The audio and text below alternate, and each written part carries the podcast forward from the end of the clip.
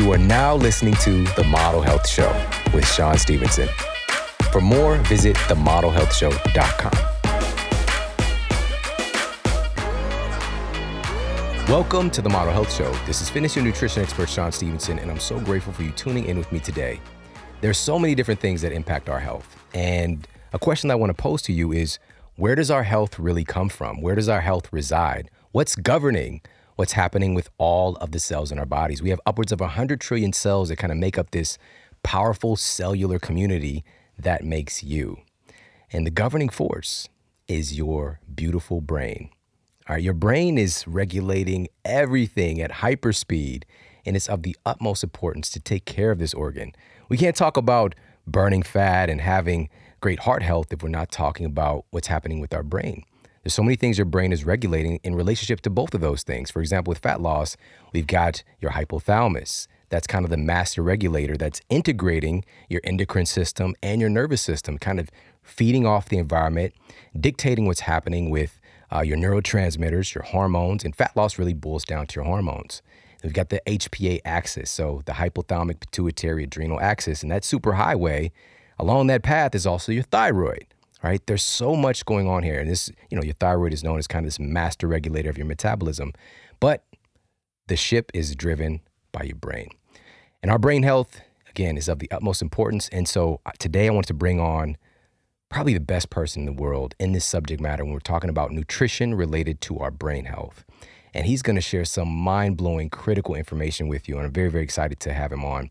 Before we do that, I want to give a quick shout out. Since we're talking about brain health, University of Malaya found that lion's mane mushroom is clinically proven to be neuroprotective. So it's protecting your neurons in your brain. Specifically, they also had another kind of piggyback study looking at people who have traumatic brain injury and how that was actually able to help to regenerate brain tissue. What? What? Is this even possible? Yes, it's possible. All right. Of course, there's some wonderful things in nature, wonderful foods that have some great benefits for the brain, but something specifically like this that's neuroprotective, that's pretty rare. So, lion's mane mushroom but here's the key I want you to make sure that it's dual extracted. This means it's a hot water extract and alcohol extract to actually get all of the, the goodies that we're trying to get from it. The one company I know to do that is Four Sigmatic. Okay, so head over to foursigmatic.com forward slash model.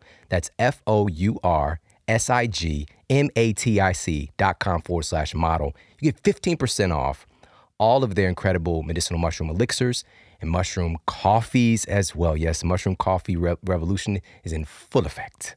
All right. And also, they got mushroom hot chocolates and all these cool things. I love their chaga. I love their reishi with clinically proven benefits for improving your sleep quality. Head over there, check them out. I promise that you're going to love it. And on that note, let's get to the iTunes review of the week. Another five star review titled Best Health Podcast Ever by Nicole Printon. Fitness has been my passion for over 20 years. Shawn's podcast has caused a major shift in what I thought I knew about nutrition. Thank you, Shawn, for bringing us cutting edge fitness and nutrition info that causes us to dig deeper and learn more so that we can grow into our healthiest, best selves. I've been listening to you for years, but after hearing your interview with Shaun T, I just had to leave a review. Thanks for changing minds, bodies, and spirits with your work. Nicole Printon. Awesome, Nicole. Thank you so much for that. And that means the world to me. Uh, I appreciate you immensely. Thanks for taking the time and just sharing the love. And I'm just grateful for being a part of your life and, and your world. So, everybody, thank you for leaving these reviews over on iTunes. Please keep them coming. If you've yet to leave a review, please pop over and do so. And on that note, let's get to our special guest and topic of the day. Our guest today is the one and only Dr. David Perlmutter. And Dr. Perlmutter is a board certified neurologist and four time four time New York Times bestselling author. He serves on the board of directors and is a fellow of the American College of Nutrition. And I believe he might be the only person that has that distinction right now, which is amazing. Dr. Perlmutter received his MD degree from the University of Miami School of Medicine, where he was awarded the Leonard G. Rowntree Research Award. And he's published extensively in peer reviewed scientific journals, including Archives of Neurology, Neurosurgery, and the Journal of Applied Nutrition. And these are all sources that I go to when I'm doing research. And he's one of the guys putting the information out there. So powerful. His books have been published in 28 languages and include Grain Brain The Surprising Truth About Wheat, Carbs, and Sugar, which has over a million copies in print, Brain Maker, The Grain Brain Cookbook, and his most recent book, The Grain Brain Whole Life Plan. And he's been interviewed on many nationally syndicated TV shows, including 2020, Larry King Live, CNN, Fox News, Oprah, The Dr. Oz Show, and on and on. And he's also the recipient of numerous awards, including the Linus Pauling Award for his innovative approaches to neurological disorders, the National Nutrition Foods Association Clinician of the Year Award, the Humanitarian of the Year Award from the American College of Nutrition, and the Media Award from the American College of Nutrition.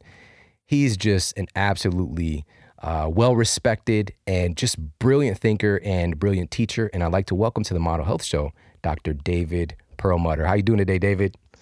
Well, I am doing great, Shawn. Delighted to be with you today. I'm so happy to have you on. I've been looking forward to this conversation for a long time. Me too. I would love to start with your story, you know, your superhero origin story. Let's talk a little bit about that. What got you interested in health and medicine in the first place? Well, I grew up in a very medical environment. My father was a very uh, accomplished brain surgeon. And, uh, you know, I, I, it was probably one of the few areas I could choose to try to relate to him was yeah. because he was so dedicated to his craft. So I, I figured early on that, um, you know, the, the best way to approach my dad would be to try to learn as much as I could about what he did. So I actually found myself, even as a young kid, age 13, uh, in the operating room with him, mm. uh, holding open, you know, the brain while he would take out brain tumors and you name it in those days, you know, you could get away with that kind of stuff. And uh, I thought it was fascinating. The brain was very, very fascinating. And I decided to study uh, more about the brain in college, published my first paper when I was uh, 19, and uh, began lecturing, lectured at the American Heart Association uh, when I was 19, and really just jumped in with both feet. And, um, you know, after all of my training and I began practicing neurology, uh, I was ultimately really dismayed because we didn't help anybody hmm. to any significant degree. You know, neurology is kind of a uh, an area of medicine where it's pretty much diagnose and adios, meaning we can tell you what you've got, but the uh, grab bag of therapies that are available to brain specialists uh, is very, very limited. Hmm. So I began to wonder, well, why are people having these issues in the first place? In other words, uh, if you could figure that part out, then you might be able to start thinking about preventing these issues.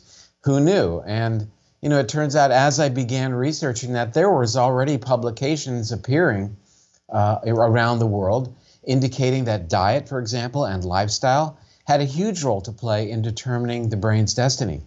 Well, here we are now, 35 years into this, and um, still uh, fighting the fight. You know, still trying to to let the world know that our brain's destiny is something we control. Mm. When you talk about something, for example, like Alzheimer's, which in 2018 is going to cost the globe a trillion dollars, uh, far more than the market value of Google or Apple, uh, that this is a disease for which there is no treatment at all, no treatment whatsoever. And you know, my mission at this time is to let everybody know that your lifestyle choices play a major role in determining your brain's destiny. And uh, we're going to keep hammering away at that and in every venue that we get. You know, I, Shawn, I appreciate being with you today because, again, it's yet another platform. And I'm sure that your demographic is one that recognizes that, you know, this is uh, these are decisions I make about my future health. That's what you're all about. So uh, it's great that we're having this time together. Absolutely, and it's so exciting, and you know to see the the tides changing with the work that you're putting out is just really remarkable. And your book, Grain Brain, I think that this is one of those books that should be mandatory reading if you're interested in just being alive. All right, it's so important. It's so loaded. The way that you write and how you really speak to my to my man brain and also woman brain, but the more analytical kind of part of me and looking at, oh, this is what's going on behind the scenes is really fascinating. And one of the conditions most people fear is memory loss. And that falls right. under kind of this umbrella of diseases of Alzheimer's and dementia. And I really want to get to this subject out to a much bigger kind of public conversation. And um, most of the world doesn't know this, but there's a huge connection between dysregulated blood glucose, insulin resistance, and Alzheimer's. So, can you please help folks understand why this is? You know, it, it, it's a, terrific question, and it's one that I actually answered just yesterday. I had the distinct opportunity to go to Washington, D.C., and address the World Bank, uh, not just for the thousand people that were in uh, the States, but at 150 sites that were tuned in around the world because of this global epidemic. And you can be sure that this sugar uh, issue was front and center in terms of its detrimental effects upon the brain. So we began suspecting uh, that blood sugar was an issue, you know, about a decade ago, and since then we've seen some really nice research. One uh, from a Dr. Rosebud Roberts at Mayo Clinic, uh, publishing uh, demonstrating that when you look at people's diets, those individuals with whose most uh, most favor carbohydrates as a calorie source have about an 88% increased risk for Alzheimer's disease, a disease for which there is no treatment. Those whose diets favored higher levels of fat, the dreaded fat as a calorie source, actually had about a 44% reduction in risk for, again, Alzheimer's disease. And that really, uh, from a dietary perspective, frames in where our discussion can go. And that is that uh, a diet that's rich in carbohydrates, and especially simple carbohydrates, is one that ultimately leads to insulin resistance and elevated blood sugar. The brain absolutely does not tolerate elevations of blood sugar, even subtle elevations of blood sugar. An outstanding report appeared in 2013 in September uh, in the New England Journal of Medicine, arguably one of the most well respected medical journals on the planet. It was a very interesting study that took several thousand individuals. And at the beginning of the study, they did a brain, uh, a cognitive study to determine how well their brains were working, and they did one other test. They measured their blood sugar. About six and a half years later, they came back and they said, okay, we're going to examine your brain function. Uh, and then they said, who had dementia by now and uh, who did not? And what they found was a powerful, direct correlation between even subtle elevations of blood sugar and risk for dementia. And what was really interesting is in the conclusion, they stated that even mild elevations of blood pressure, well within the range of what your doctor is going to say is a normal blood sugar. Did I say blood pressure? You did. Blood sugar. Even if your doctor says this is still in the normal range, is already associated with elevation of risk for dementia. So you can have a blood sugar of 105 and your doctor gives you a pat on the back and uh, says, don't worry about it. You're not diabetic. Everything's cool. You know what? It's not. According to our most well respected research, it's not cool at all. You already have an increased risk for disease that has no treatment. Our mission is to get that information out to everybody to empower them to make choices. The idea of having a blood sugar being okay at 100 to 105 is not good enough. While that might be considered normal, you know, Shawn, for you and me and your audience and for everyone, we want people to be optimal, not mm. in the normal range. The normal range is is a completely contrived idea based upon statistics in terms of what we call standard deviations. I want everybody to know what's best for their brain, and the lower the blood sugar, the better the insulin sensitivity, uh, the better it is for your brain. Now there are there are many mechanisms that relate this elevation of blood sugar to damage in the brain. And mm-hmm. I think probably that one of the biggest players is when your blood sugar is elevated, that blood sugar binds to proteins. We call that glycation. As a matter of fact, uh, many people don't know it, but they're probably very familiar with this because of the blood test called A1C. If you watch the evening news, you see all these advertisements for people who are generally overweight and should be on a, a higher fat, lower carb diet. But anyway, they're taking drugs to lower their A1C. What is A1C? It's sugar bound to a protein, in this case, hemoglobin. So it's called the hemoglobin A1C. The level of A1C directly correlates to the degree of brain shrinkage on an annual basis. And that degree of shrinkage outperforms the amount of brain shrinkage you get even if you carry the so called Alzheimer's gene. Why that's important is because you know you can't take the diving board off your gene pool. You can't rewrite your genes you got from your parents and all who came before you. But what we now understand is that you can change your gene expression. You can change the very expression of your life code. We know that about 70% of our DNA that codes for health and longevity is under our direct control by uh, changing our lifestyle, by eating appropriately, by gaining exercise, making sure our sleep is restorative, by mm. limiting stress. We can pave the way for a healthy brain. And that's very, very empowering, yeah. uh, especially when we know that we have no treatment for our most dreaded brain condition, that being Alzheimer's. Yeah. Wow. It's it's incredibly empowering at the same time it's very sobering just for us to kind of like look at some of this and some of the confusion, especially when it's related to our blood sugar and how much that impacts our brain. Uh, in the book, you say that, and so of course, our blood sugar, one of the big players is insulin, which is an incredibly important hormone. We tend to think about diabetes in relationship to this, but you say insulin doesn't just escort glucose into our cells. It's also an anabolic hormone, meaning it stimulates growth, promotes fat formation and retention, and encourages inflammation. And all of those things are detrimental to our brain. That's right. And you know, everybody recognizes insulin for what we all learned about, uh, and that is it, it's what is secreted by your pancreas to lower your blood sugar after a meal. Okay, great.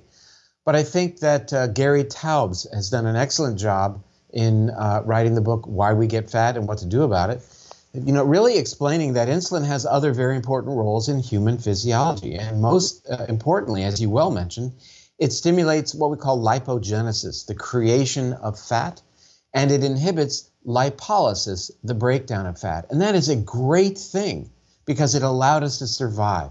Mm-hmm. Uh, when we, as hunter gatherers, would find in the late summer uh, blueberries, we would eat the blueberries, the sugar would, would be in our bodies, raise our blood sugar, stimulate insulin, we would lay down fat, and we could survive throughout the winter of caloric scarcity. Problem with that mechanism is it's still in play, and people are catering to that mechanism 365 days a year for the winter that never shows up. So, you know, uh, hunting and gathering isn't hunting down the convenience store and gathering up the corn chips. Hmm. It, it really is being active and on a diet that's higher in fat and protein and remarkably lower in uh, sugar and carbohydrates. So, you know, getting back to uh, this notion of changing gene expression, what has been, I think, the most um, appending uh, event in my professional career in terms of discoveries has have been two, as a matter of fact. First, the notion that we can change our gene expression, and second is something you alluded to just a, a bit ago, and that is that we have the ability to continue growing brain cells, to regenerate and repopulate our brains throughout our lifetimes. And certainly that is something that was not taught to me in medical school in the 1980s.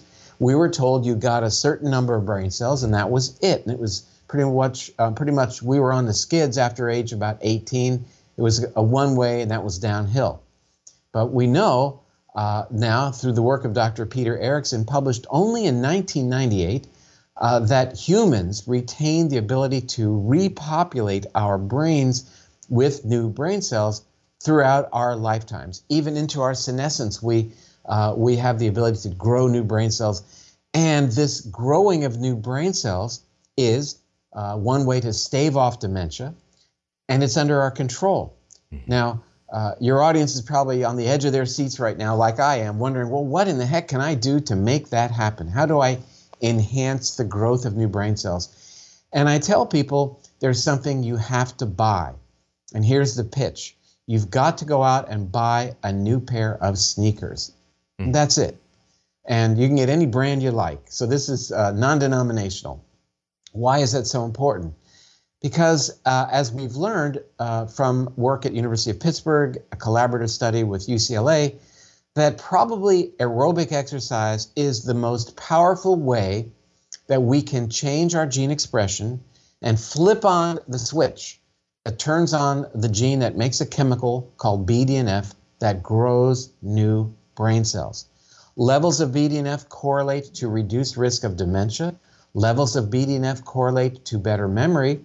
And as we just learned a couple of months ago, low levels of BDNF in women are strongly associated with risk for suicide. So, this is a very, very important um, growth hormone uh, that we can increase in our bodies by spending some time walking, dancing, uh, on the elliptic machine, swimming, biking, whatever it is that you can do to get your heart rate up and do it every single day. This may be associated, according to the conclusions reached by Dr. Erickson and his team, uh, may be associated with a 50% reduce, a reduction in risk for Alzheimer's disease. Mm. Wow. So I gave this, this talk just yesterday. Yeah. And I paused at that point and I didn't want to ask how many in the audience have ever heard of that because I know very few hands would go up. But I said, You guys have spent these two hours with me today. I am going to close the door until each and every one of you promises that you're going to take this to heart and make changes. You know, a lot of times when you give lectures, I know you know this. Yeah. Somebody, I mean, a lot of people say, Oh, I heard Shawn today, it was really interesting, but that's as far as it gets. I want action. I really do uh, you know that's the mission it's your mission too is we're giving out this incredible information that's halfway the other half is okay then your audience gets it they've got to act on it. And you know this is knowledge that is hugely hugely empowering. Yeah as simple as that. The only thing you need to buy is some new shoes. So whether it's the nikes you guys are rocking or skechers or if it was like me when i was a kid i wanted my mom to buy me some pumas and she literally bought me panthers. All right true story. All right, Panthers do exist. It's an off-brand shoe, and I uh, uh, strangely accidentally stepped in a bucket of paint, and I was like, I can't wear these no more, mom. Uh, so that's so so powerful. Just I would have worn them after the paint. They probably look great, right? especially today, especially today. But it's so powerful to know that how much exercise can influence whether or not we have this. Again, like this is something that a hundred, if you look at the research, you see about 100 million people over the next 30 years being impacted by Alzheimer's. This does not have to happen, and that's an incredible insight.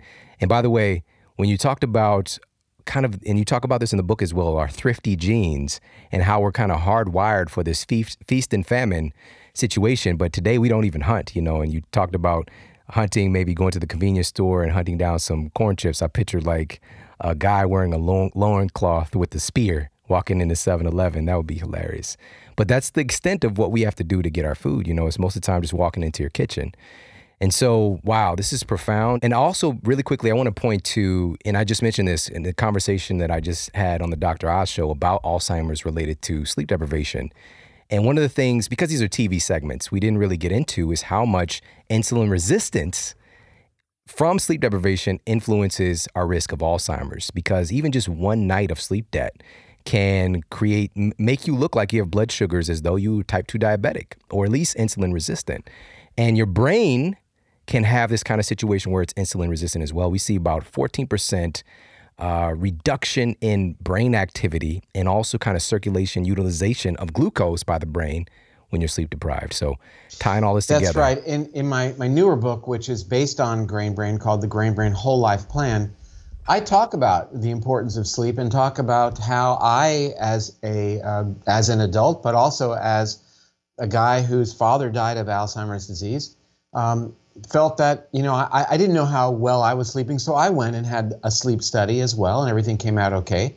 But I think people should do that. I mean, uh, you know, you cannot underestimate the power of a good night's rest. That's when the brain consolidates memory, and at the same time activates what's called the glymphatic system to clear debris uh, interestingly, one bad night of sleep uh, or sleep deprivation, one bad night, while it does affect insulin and blood sugar, actually, crazily, uh, does actually elevate this brain-derived neurotrophic factor. So it uh, there is some benefit perhaps to to uh, a sleep deprivation of one night. But you know the people that we're talking about are people who are snoring, who have sleep apnea, periodic leg movements, whatever that are waking them up drawing them out of restorative sleep, and they are at dramatically increased risk for Alzheimer's and certainly uh, insulin resistance and diabetes. And let me just uh, make this very important correlation. In a country that has 23 million confirmed diabetics already,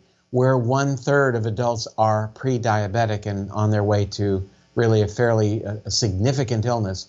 My interest is, uh, you know, in the brain and that relates to diabetes because if you become a type 2 diabetic and think of those statistics I just revealed, you have doubled your risk for Alzheimer's again, and I'll repeat it, a disease for which no is, there is no treatment. The reason I keep repeating that is, again, we live in this society where we're pretty much told do whatever the heck you want to do. And when you suddenly come down with a problem, there's a pill for you. And, you know, as you and I have this conversation, there is no treatment, there's no magic pill that can help you with your uh, Alzheimer's that will reverse this condition. It doesn't exist. Am I in favor of drug research? You bet I am. I think it's great. But I think, uh, you know, um, there's a quote from Albert Einstein that says, intelligent people fix problems, geniuses prevent them. Yes. And, you know, uh, John Kennedy said that uh, the time to fix the roof is when the sun is shining. And I think that's where we are. But what we're doing here uh, as a physician, what I'm doing is I'm hitting the ball back across the net to the other side. And that means the responsibility is going back to you, uh, everyone who's watching uh, this uh, interview, that your doctor has nothing for you in terms of treating your brain if you have uh, Alzheimer's. And you could be well on your way. You know, the changes that begin in the brain uh, before you can't find your keys or forget the Wi-Fi code or go into the room and don't know why. Yeah. Those changes begin 20 to 30 years ahead of time. So we've got to get you exercising this afternoon, tomorrow. Uh, we've got to make it happen. We've got to get your blood sugars down. We've got to lower your insulin levels. You've got to get your hemoglobin A1C down into the low fives. Uh, all of these things need to be maximized. Vitamin D level in the optimal range. All important. And you know, it's not like there's an Alzheimer's diet, like there's a heart smart diet or an osteoporosis diet. They're all the same. Mm-hmm. Can you imagine that you have to pick the diet to pick the and pick the disease that you don't want to get right. and take your chances on all the rest? No. The same diet uh, is involved in uh, reducing inflammation that is good for your heart, good for your cancer risk, good for your risk for diabetes, because those are also inflammatory conditions Alzheimer's, heart disease, diabetes, cancer, multiple sclerosis, Parkinson's. They're all inflammation based diseases. So when we lower our sugars and we increase our healing fat and we exercise and sleep appropriately, we're dropping down these insulate, in, inflammation numbers in our bodies, and that's good from the top of your head to the bottom of your feet. So it's uh, it's all size really does all it fits all. One size does fits all. Mm. Okay, so just to jump and change gears here, uh, I would love to talk about how in the world does our friendly neighborhood loaf of whole wheat bread play into this whole equation? Uh, let's start with the surprising impact that wheat has on our blood sugar first, and then kind of dive deeper from there. Well, it's a good it's a good question because you know wheat in and of itself uh, I don't think, and this may surprise you coming from these lips, is so tragic in terms of blood sugar. Uh, that whole wheat, whole grain wheat is is a, a threat, but because of the fiber that that would contain, it's not the biggest culprit. You know, the biggest culprit is going to be the refined grain, where the fiber is removed, and uh, you wonder, wonder uh, how mm. people can eat that type of bread, for example, or other products. The other issue, of course, with wheat is the fact that it's a gluten containing grain like barley and rye, and to the, a great extent in America, at least, oats because of how they are milled. Gluten is made up of another protein called gliadin, and uh, alpha gliadin has been shown to increase the permeability or the leakiness of the intestines in all humans, according to Dr. Alessio Fasano at Harvard. It's this permeability or leakiness of the gut that causes inflammation, and as I just mentioned, the cornerstone of our most dreaded conditions, including Alzheimer's. So, yeah, I'm connecting a few dots along the way if I have the liberty to do that. And it's for this reason that I recommend avoiding wheat products. Why? Again, because they contain gluten and also they are high uh, reasons for uh, uh, elevating blood sugar. Whole wheat bread has a very, very high glycemic index uh, which is uh, means that it's going to raise blood sugar quite significantly. And you know, frankly, a slice of whole wheat bread has a higher glycemic index than a Snickers bar, and that's you know that raises eyebrows because here's a candy bar, but The reality is that the calories in the candy bar are coming, sure, from some sugar, but there's a lot of fat in the chocolate and in the nuts. And those are good fats. Now, I'm not saying we should be focusing our diet on a Snickers bar, but I am saying that if we're looking and looking at and judging our foods based upon the glycemic index, and this whole wheat slice of bread does not belong on the plate based upon those two very important parameters. Um, it alludes, however, also to the notion of the importance of, of fiber in the diet, and I cannot overemphasize that enough. Most importantly, because of the role of fiber and specifically what we call prebiotic fiber to nurture the gut bacteria. When we do so, it paves the way for better health and reduces inflammation and stabilizes blood sugar. What more do we want? Mm, yes, yes.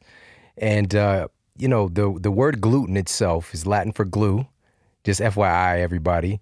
And something interesting you talked about in the book uh, that I've been talking about for quite some time, but uh, just really highlighting this and the opiate receptors in the brain and how that is influenced when we eat wheat. Can you talk a little bit about that? Sure. Well, in wheat, uh, there are chemicals that actually do bind to receptors in the brain that are the type of receptors that are sensitive, for example, to morph- morphine. And I think uh, my friend Dr. William Davis in the book Wheat Belly really does a marvelous job in describing uh, these uh, how these chemicals work, how they uh, make people feel after they eat wheat. And you know, when you stimulate those receptors, it's probably a good feeling. Uh, that's why people become addicted to opiates, for example. So, you know, it's working on the human uh, at multiple levels in order to spread its seeds. We have been cultivated by the wheat plant. Humans have been cultivated by the wheat plant to spread itself around the globe, and it did a marvelous job. It's been very successful. We usually say, when we cultivated the wheat. But you can look at it the other way. It, by harvesting um, this activity in the human brain, wheat has been very successful to become as pervasive as it has mm-hmm. globally, representing as much, for example, in the United States as uh, 40% of the foods that we uh, consume. So we see that. Now, does it mean that all grains are bad? No, it doesn't mean that at all. Uh, I've been, uh, people have said, well, Dr. Perlmutter doesn't want you to eat any grains at all. Not true. Uh, if you have some wild rice uh, that is organically grown, I think a serving is not bad. I think quinoa, which isn't by definition a grain, but everybody talks about it as such, uh, is in moderation a good food, high in protein, great source of fiber. So I think that you know these are some straightforward recommendations uh, in terms of what people can be doing to better their chances of preserving their brains. I mean, uh, you know, when your risk for Alzheimer's is 50 50 for all Americans, if you live, live to be age 85, that is the flip of a coin. We can do a lot better than that. And that is just by looking at our blood sugars, getting some exercise, eating the right kind of fat. And there are a few important supplements along the way that I think are really good as well. Definitely. We'll, we'll touch on that in a little bit. I want to uh, talk a, lo- a little bit about the common mistakes patients and pr- practitioners make when thinking that just because they test negative for celiac, they assume that their health problems are not related to gluten consumption.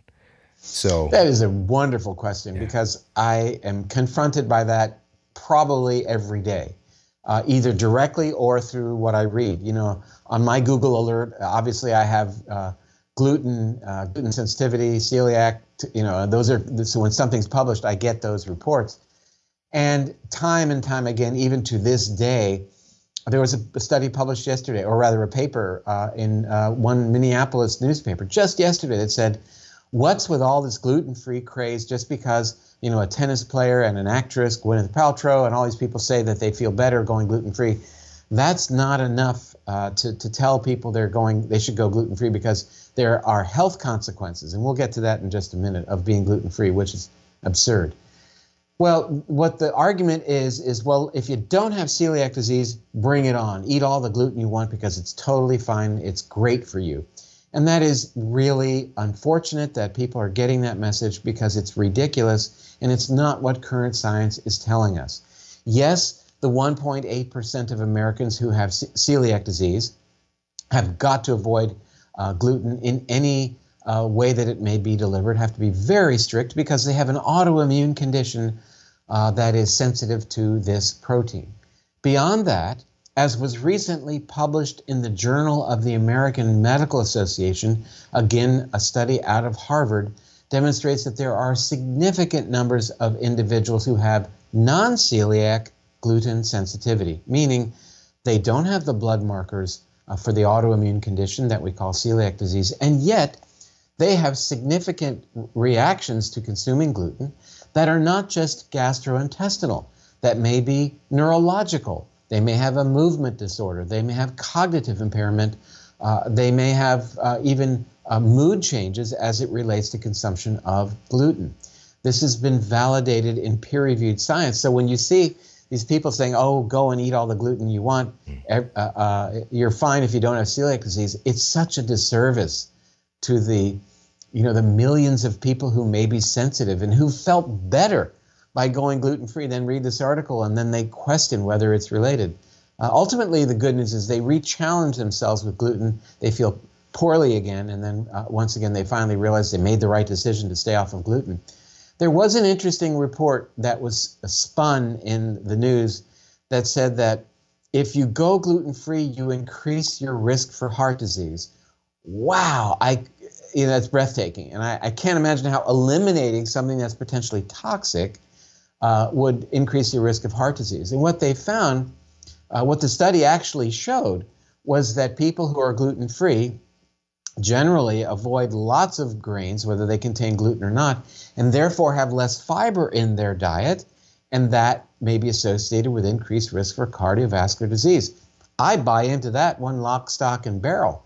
Uh, the point is how it was spun, however, was that going gluten free has this health risk, cardiovascular disease, and so mm. all the, the you know the dietitians uh, said, "Aha! Now we've got you," and that's not what the study proved at all. Nor was that what the authors concluded at the end of the research. They made it very clear that people who go gluten free generally avoid all types of grains, and therefore they're getting less fiber in their diets.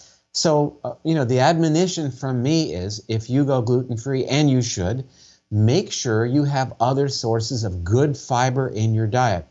Fiber is so lacking in the standard American diet, an acronym for SAD. Uh, very, very important because of its role in nurturing the gut bacteria, which make B vitamins, which make our neurotransmitters to keep us uh, focused and happy uh, which play a role in regulating inflammation. So, uh, and controlling blood sugar and appetite and mood.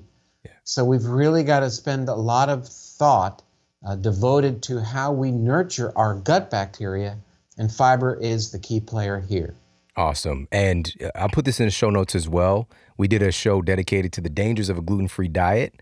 And um, one of the things is, you know, we hear this catchword like, okay, gluten free is healthy, so we just go ham on the gluten free donuts, uh, gluten free bread, gluten free, you know, gluten free for life. You get a tattoo on yourself, gluten free. And the reality is, we're just swapping out one unhealthy choice for another unhealthy choice. And of course, there's options. Like when you do want to have a gluten free treat, there are options for that. But straight up, just basing your lifestyle on eating foods because they're gluten free is is dangerous. And so again, I'll put that in the show notes. And I'd love if you. I, could, I love that. You know, you go to the grocery store and walk down the gluten free yeah. aisle, and you see the most horrendous choices uh, of yeah. foods that are so laden laden with uh, sugar, uh, and and but they're gluten free. You think then uh, you know you can eat them, and I also get a kick out of all the foods that are now labeled gluten free, but never had gluten in the first place. Right. Um, yeah. So it's it's so great, you know, because it's a sales thing, and uh, yeah but I, I think nonetheless uh, it's important. I think gluten free is very, very important. And, uh, you know, we have seen so many patients over the years who've had problems for decades and finally were able to improve their skin, their joint pain, their headaches, uh, their mood just by dropping the gluten. Yeah, I would love uh, to go through some of your patient stories, but I, again, everybody, this is a mandatory book to get Grain Brain. The stories are phenomenal. And um, you know, just a sidebar throw in here: the the gluten free products. This is a true story. The other day, I was at the store and I see this gluten free stuff in the freezer, and there was a product called gluten free muffin tops, right? Gluten free muffin tops. And it's just like so ironic who made this poor choice in names because the muffin top is something people are trying to get rid of, you know, physically, if you got a muffin top. Right. But, and you've heard the statement, you are what you eat. And so I posted on Instagram, I was like, the award for the most poorly named food product goes to. But because it's, again, it's gluten free, it's uh, all all good or, or not. So next up, I would love to talk a little bit about uh, these. Another issue potentially here is the impact on inflammation and, in inflammatory cytokines and antibodies that can get produced from adding wheat into our diet. Well, again, our mission for health is reducing inflammation. That's you know that's job one. Let me just say parenthetically that inflammation uh, at a low level is you know it's a very important process. It's what uh, our bodies do to deal with infection, for example, to help us with trauma, uh, to wall off an area, help it heal. But it's this unbridled, unrelenting uh, inflammation that is characteristic of these degenerative conditions that really gets us into trouble. You know, these chronic degenerative conditions, the heart disease, Alzheimer's, cancer, diabetes, are ranked by the World Health Organization as the number one cause of death on planet Earth now. Not infectious issues, not war, it's these chronic degenerative conditions which are spreading around the world as more and more of the world adopts the Western type diet of higher sugar, higher carbs, and getting rid of the good fat. So we've got to do everything we can to reduce inflammation. Wheat, because it contains gluten, uh, is a very pro inflammatory scenario. It's why you got to avoid wheat. Am I against eating wheat? Yes, I am. I'm trying to do the very best I can to give people the story as I see it. And, you know, let me just say to your viewers that uh, Dr. Perlmutter's story has changed over the years, no question. I mean, 20 years ago, our dis- discussion about fat and uh, carbohydrates was different. And I think it's a good thing. I mean, I, I see, you know, the fact that what you hear from me is based upon the current literature, based upon our most up to date research, changes with time, and that's a good thing because it's you know it's it's a moving target. We're trying to stay ahead of the game and not keep our feet stuck in the mud from 20 years ago. So uh, you know I think that's really very very important. I'd also say that um, all of the research that we do and all the publications that we provide and also review are on drperlmutter.com in their full form, not just in the abstract. Their full PDFs are on our website.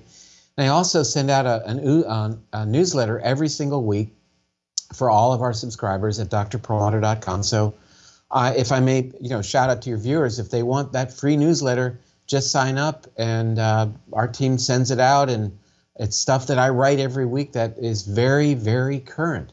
Um, you know, knowledge is power. And my life mission is just to give this stuff out as much as people will listen. Uh, are we up against, uh, you know, a big uh, industry that has other ideas in mind? You bet. Uh, but I think, you know, it's better to light the single candle than to curse the darkness, although you got to mm-hmm. curse the darkness a little bit just to keep the darkness uh, in check. But the mission here is, is all about giving, in this case, your viewers yeah. the best information as we see it today to make life changing choices. Love it. Love it. Wow. The next thing I want to cover, and I think this is going to be absolutely game changing for folks who don't know about this, are some of the critical brain nutrients, specifically cholesterol. So, we're going to talk about that right after this quick break. So, sit tight. We'll be right back. Today, we're in the midst of a new revolution with our understanding of food. We used to just be focused on this macronutrient paradigm proteins, fats, carbohydrates. Carbohydrates and proteins got a pretty good name, but fats were drugged through the mud. Why is that? Because it's called fat. All right, the name implies something different than the other two. Because when we hear the word fat, we think about fat on our bodies. Fat in food and fat in our bodies are two totally different things. And it's like thinking if I eat blueberries, I'm going to turn blue, when you think that eating fat is going to turn you fat. It just doesn't work like that. And any of those three macronutrients can actually put fat on your body if you eat too much, or the wrong types. Healthy fats, which I'm proposing that we start to call lipids or even energy, are incredibly important for every single function in your body. Your cells, every single cell in your body, we have upwards of 100 trillion cells that make you up require fats to just maintain the integrity of your cell membranes. We're talking about the thing that holds your cells together and enables your cells to communicate. It's very important. Also, your brain. Your brain is mostly fat and water. This is why fats are so important. When you're deficient in fats, especially the right kinds of fats, you can see some big issues. So, in order to address that, some of my favorite things today are MCT oils. And specifically, if we look at emulsified MCT oils that actually taste amazing. And these are medium chain triglyceride oils that are extracted from things like coconut or palm. And these medium chain triglycerides have a thermogenic effect on the body, which means they are able to positively alter your metabolism. All right, that's number one thermogenic effect from MCT oils, positively altering your metabolism. Number two, MCTs are more easily absorbed by your cells. So, unlike conventional food of any type that has to go through a pretty arduous process of digestion, turning that food stuff into you stuff, MCTs are able to go directly to your cells and provide almost instant energy. Number three, MCT oils are very protective of your microbiome. There's so much research today about the importance of having a healthy microbiome and the integrity of our gut. MCT oils are one of those things that help to support that because they're especially effective at combating viruses, parasites, bacteria. And there's so much goodness that is able to be found in these MCT oils, but you want to get the good stuff. And for me, that's why I go to onnit.com forward slash model. That's O N N I T.com forward slash M O D E L to get the emulsified MCT oils, which is like a coffee creamer. These are great to add to your coffees and teas, smoothies, and things like that to get in a little bit of extra flavor plus all the benefits of MCT oils.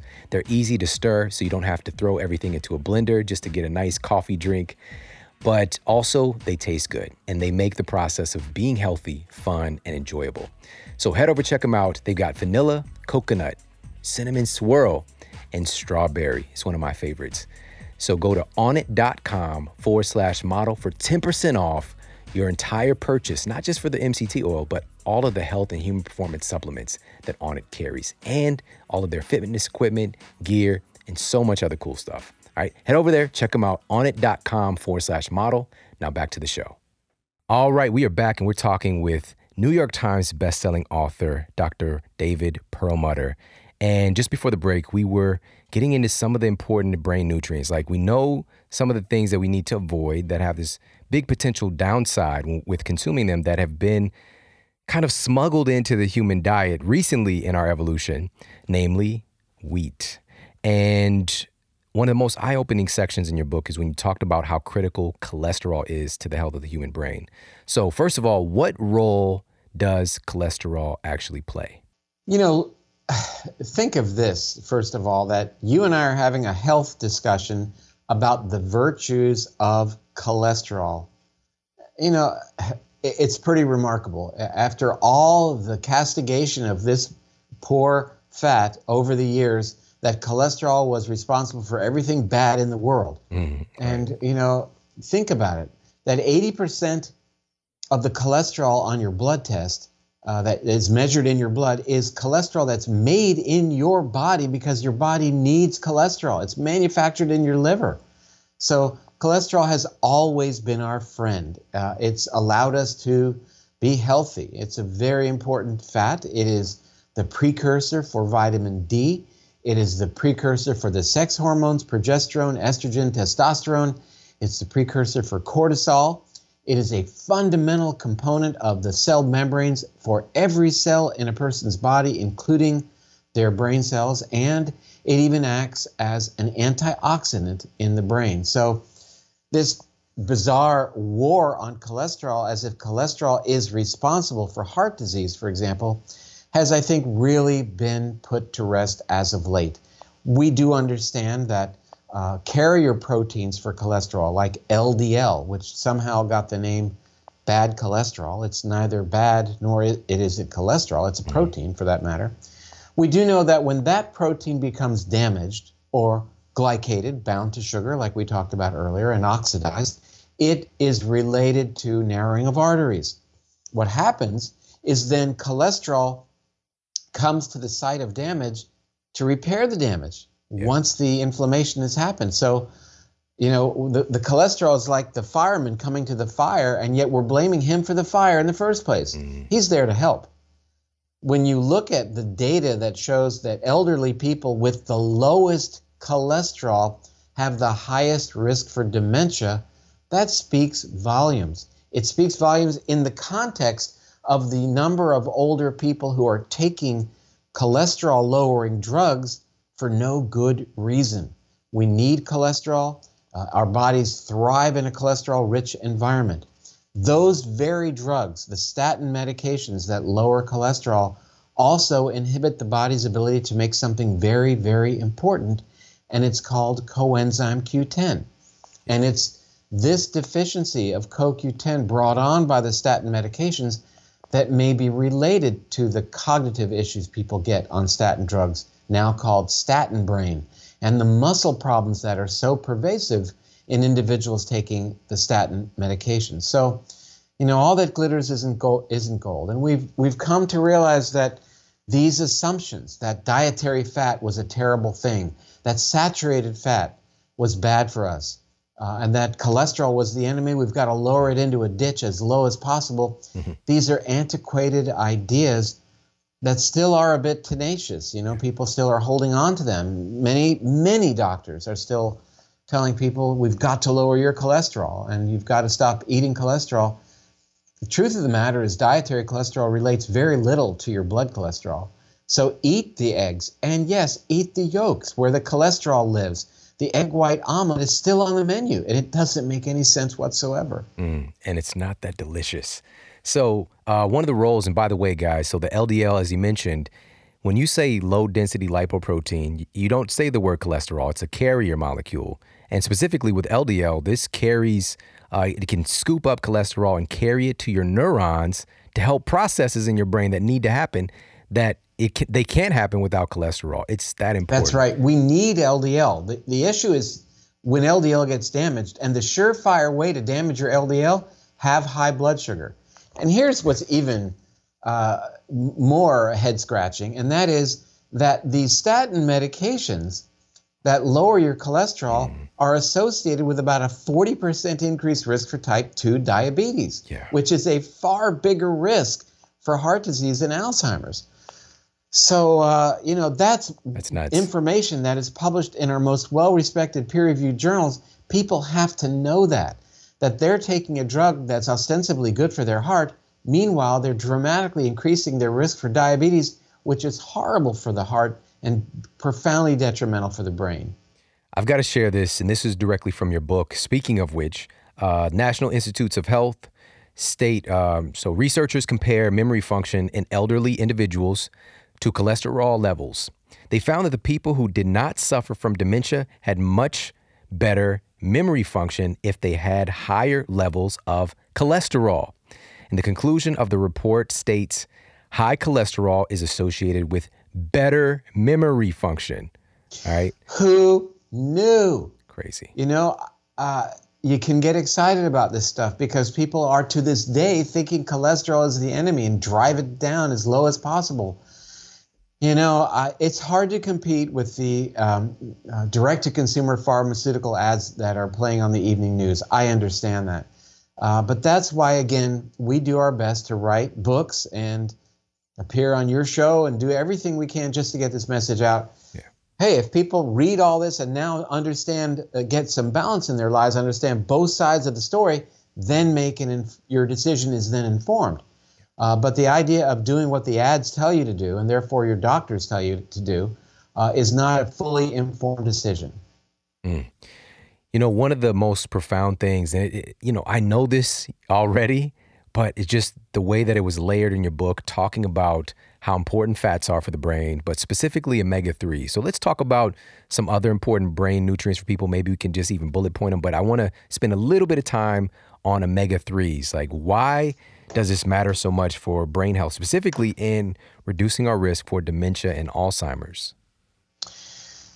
Well, omega 3s are obviously uh, a very important type of fat uh, to be contrasted with the more pro inflammatory omega 6s that are found in your typical store bought uh, corn oil, soy oil, safflower oil, etc.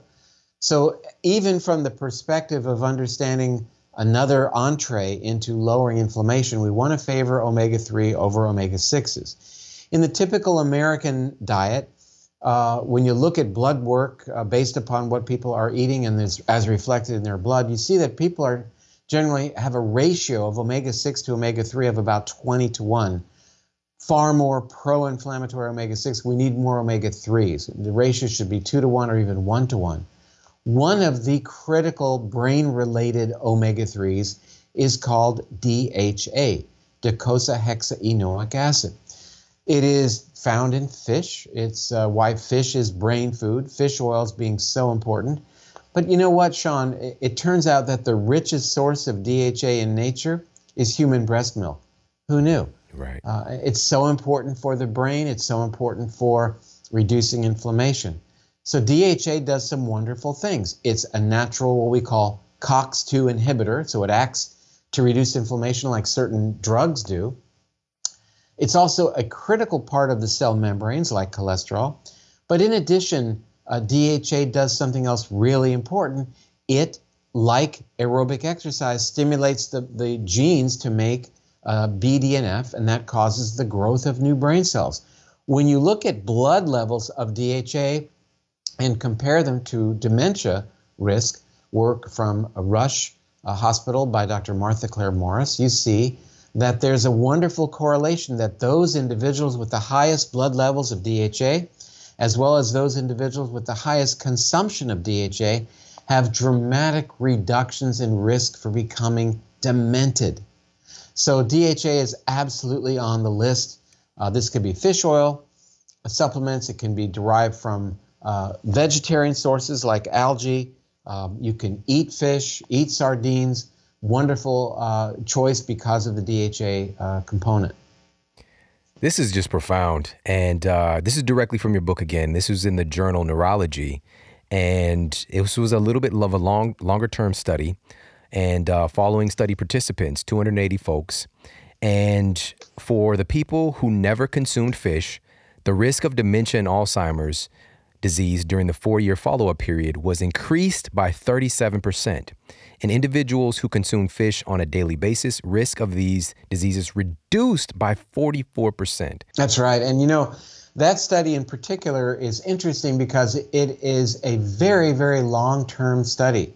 Uh, that it's right. looking at data or, or, or, the results of, of lifestyle choices from a long, long time ago up till the study was published. That said, uh, I would indicate that we should temper our enthusiasm towards fish in general these days because fish isn't, you know, it's not your grandfather's fish anymore. That right, fish yeah, these yeah. days uh, is certainly something to be concerned about in terms of A, toxicity, and B, the fact that so much uh, of the fish that's available is farm raised. And that is really an issue because farm raised fish are treated with antibiotics, they are fed uh, who knows what. Oftentimes it's uh, grain yeah. that has been uh, exposed to an herbicide called Re- glyphosate. It reduces their omega 3 ratio. It reduces their omega 3s. They dye the food so it uh, with carotenoids so that the fish flesh will turn orange uh, artificially. Uh, and the conditions in which these fish are raised are you know, are highly uh, toxic, and that nothing, there's no alchemy here. You can't have a toxic environment and create golden, wonderful fish. So, you know, eat, eat a lot of fish, but it's got to be wild fish, wild saltwater type fish. I'm not so keen on freshwater fish, especially that which is, even though it's wild, that comes from, for example, the Great Lakes. But wild uh, sockeye uh, salmon um, from Alaska, king salmon, uh, coho salmon, really wonderful choices in terms of a, a really good source of protein with the added benefit of terrific brain healthy fat. Yes, and you also added the note in here of people who regularly consumed omega 3 rich oils such as olive, flaxseed, and walnut oils were 60% less likely to develop dementia than those who did not regularly consume those oils. So, what we want to do is get a mixture, you know, have some variety in our diet. That that's right. And you know, when when Grain Brain was written, the Predimed study had not been uh, published as yet. And let me just briefly tell you what that study was. Uh, it compared the risk of dementia in people on a standard American diet, uh, who only knows what that is like, compared to what has gotten a lot of popularity as of late called the Mediterranean diet. But the Predimed spin on this comparison was in addition to the Mediterranean diet, these uh, participants were uh, told to consume a full liter each week of olive oil. It's not that much. I drink that much uh, at least. Um, and they found that a, there was a dramatic reduction in risk for dementia and breast cancer, I might add, in those people who had not just the fat rich Mediterranean diet, but even more added fat to their regimen. Think about it. We're talking about e- eating more and more fat because it's good for your health. Wow. Paradigm shift, paradigm shift. This is so fascinating. Um, there's two quick things I want to ask you about before we let you go. Um, tests. What tests do you recommend for people to uncover a gluten sensitivity? Um, because this is something, again, if you're not, if you don't test positive for celiac, then you're just kind of brushed off. It can't be sure. this. Well, understand that I recommend everybody uh, go gluten free. Why? Because the research shows that 100% of humans have an increased permeability of their gut lining when exposed to gliadin, one of the proteins in gluten. So I don't wait for a blood test to tell a patient uh, or any individual yeah. you need to be gluten free because it's it's uh, what I'm saying to 100% of people based upon the research. Uh, there are studies available. One is called CYREX, C Y R E X, that's very good at looking beyond celiac disease, at looking to a host of measurable uh, antibodies and other markers that may relate to being uh, gluten sensitive. Yeah. Uh, but you know, to me, it's uh, we like to do dietary restriction and see how people improve, and that really is very, very convincing. Oftentimes, more convincing than having a positive blood test. Now, Last question for everybody. We've learned so much uh, here in this conversation, but uh, what are some of the things that we can do without wheat? All right. I know it sounds like a crazy question, but for for many of us, it's a staple. Not not a lot of the people listening, but for this is going to get to some people who don't know a lot about this information. But without wheat, what can Great. folks do? Um, well, there are plenty of, of gluten free grains out there. Uh, we we mentioned, for example, quinoa. Uh, but I think you know a, a, general shift away from cereal grains is going to be a good thing uh, because of just the, the, overall lowering of your carb intake. Having some wild rice uh, that is organic is is a, not a bad idea, but you got to watch portion control in terms of the carbohydrate load. Uh, there's been some concern as of late with respect to rice uh, having you know, uh, arsenic issues, and I, have actually blogged about that. Um, so I think that you know the main thing we want to be sure of, and it's a, it really gets back to your question, and that is that people get adequate amounts of fiber if they decide to drop the wheat, for example, because you know the upside of eating wheat is it's giving people fiber. It's uh, but it's a bit of, of a Faustian uh, agreement here that you're making a, a deal with the devil here, and uh, yeah, you're getting your fiber, but it comes along, you know, along with that fiber is the downside. And you can get fiber without the downside, with nothing but an upside. Yeah. So, surprisingly, uh, fiber rich foods are, are things like many vegetables. And if you're emphasizing what's called prebiotic fiber, which is the most important thing, uh, aspect of fiber to nurture your gut bacteria, then you want to eat foods like jicama, dandelion greens, garlic, onions, leeks, uh, chicory root, uh, lots of vegetables, really worthwhile adding to your program. And if you don't think you're getting enough of that on a daily basis, uh, you do what I do, and that is I add organic prebiotic fiber uh, to uh, you know our protein drink in the morning, or usually that's midday, uh, along with coconut oil, for example. But you can go to the health food store and buy fiber, prebiotic fiber that comes from the acacia tree in, in Africa harvested sustainably, made from a resin that this tree secretes, and your gut bacteria are going to be very, very happy. And they're going to say, We're going to take care of this guy because he's giving us what we need. That's what symbiosis is all about. Perfect. Uh, this has just been such a fascinating conversation, and I'm truly, truly grateful for uh, you putting your time, effort, and energy into creating Grain Brain. And uh, I know you know you've already impacted the lives of so many people with this.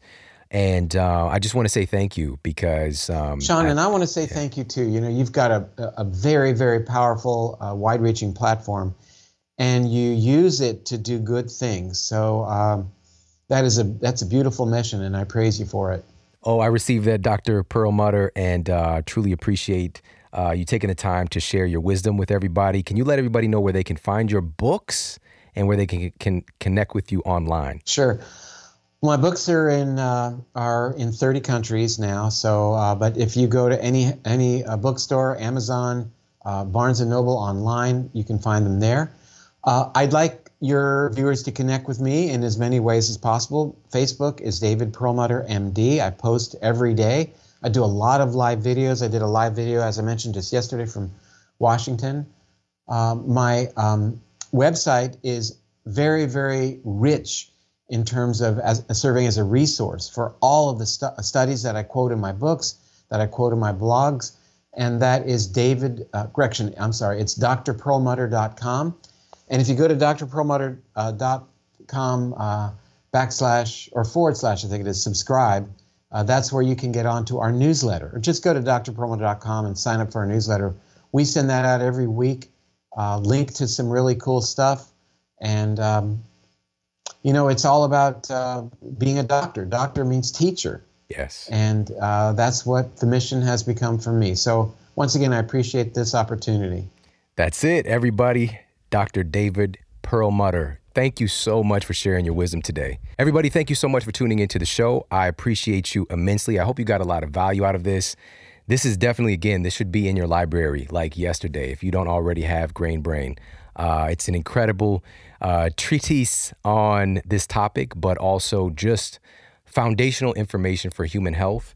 And I don't think that there are very many books that covers such a wide range of issues, but really drilling down on this core concept of this particular food substance that has been integrated into the human diet and looking at what is it really doing inside of our bodies and what are some of the things that we can do to actually reverse some of these issues. And i think that that's a really strong message to pay attention to as well. Now I, one of the last questions i asked him like what do we do? All right what do we do without having this bread in our diet? And this is something again we've seen in recent human history is kind of like our give us our daily bread. It's this um, breaking bread, right? It's so ingrained in our culture, ingrained in our culture, that we need to try to find a way to how do we supplant that? And for me, it's really simple. Just add more fat, add more vegetables, and add more high quality, kind of lower glycemic fruits. It really crowds out the need for that. And there's so many great options and substitutes when you do want to have kind of your flaky, doughy, bready type thing with low glycemic flours, you know, things like coconut flour and a little bit of tapioca and all these different things that you can combine and make some wonderful dishes. And he actually has a cookbook. Shout out to the cookbook as well, another New York Times bestseller. So there's lots of uh, of options for us, and it's not putting us in a situation of lack. It's putting us in a situation of surplus and options. It's just getting out of that what he talked about during this episode living that average life because that average is not very good today. We want to live above average. We want to become allergic, dare I say, allergic to average. All right. And that's what you deserve. You deserve to have the health, the happiness, the success that is worthy of your greatness. And I hope that you got a lot of value out of this again today. And uh, make sure to share this with your friends and family out on social media Instagram, Twitter, Facebook, all that good stuff. And of course, tag me I love to see that that engagement. I appreciate you immensely. We've got some great show topics and guests coming up, so make sure to stay tuned. Take care. Have an amazing day. I'll talk with you soon. And for more after the show, make sure to head over to themodelhealthshow.com. That's where you can find all of the show notes. You can find transcriptions, videos for each episode. And if you got a comment, you can leave me a comment there as well. And please make sure to head over to iTunes and leave us a rating to let everybody know that the show is awesome. And I appreciate that so much. And take care. I promise to keep giving you more powerful, empowering, great content to help you transform your life. Thanks for tuning in.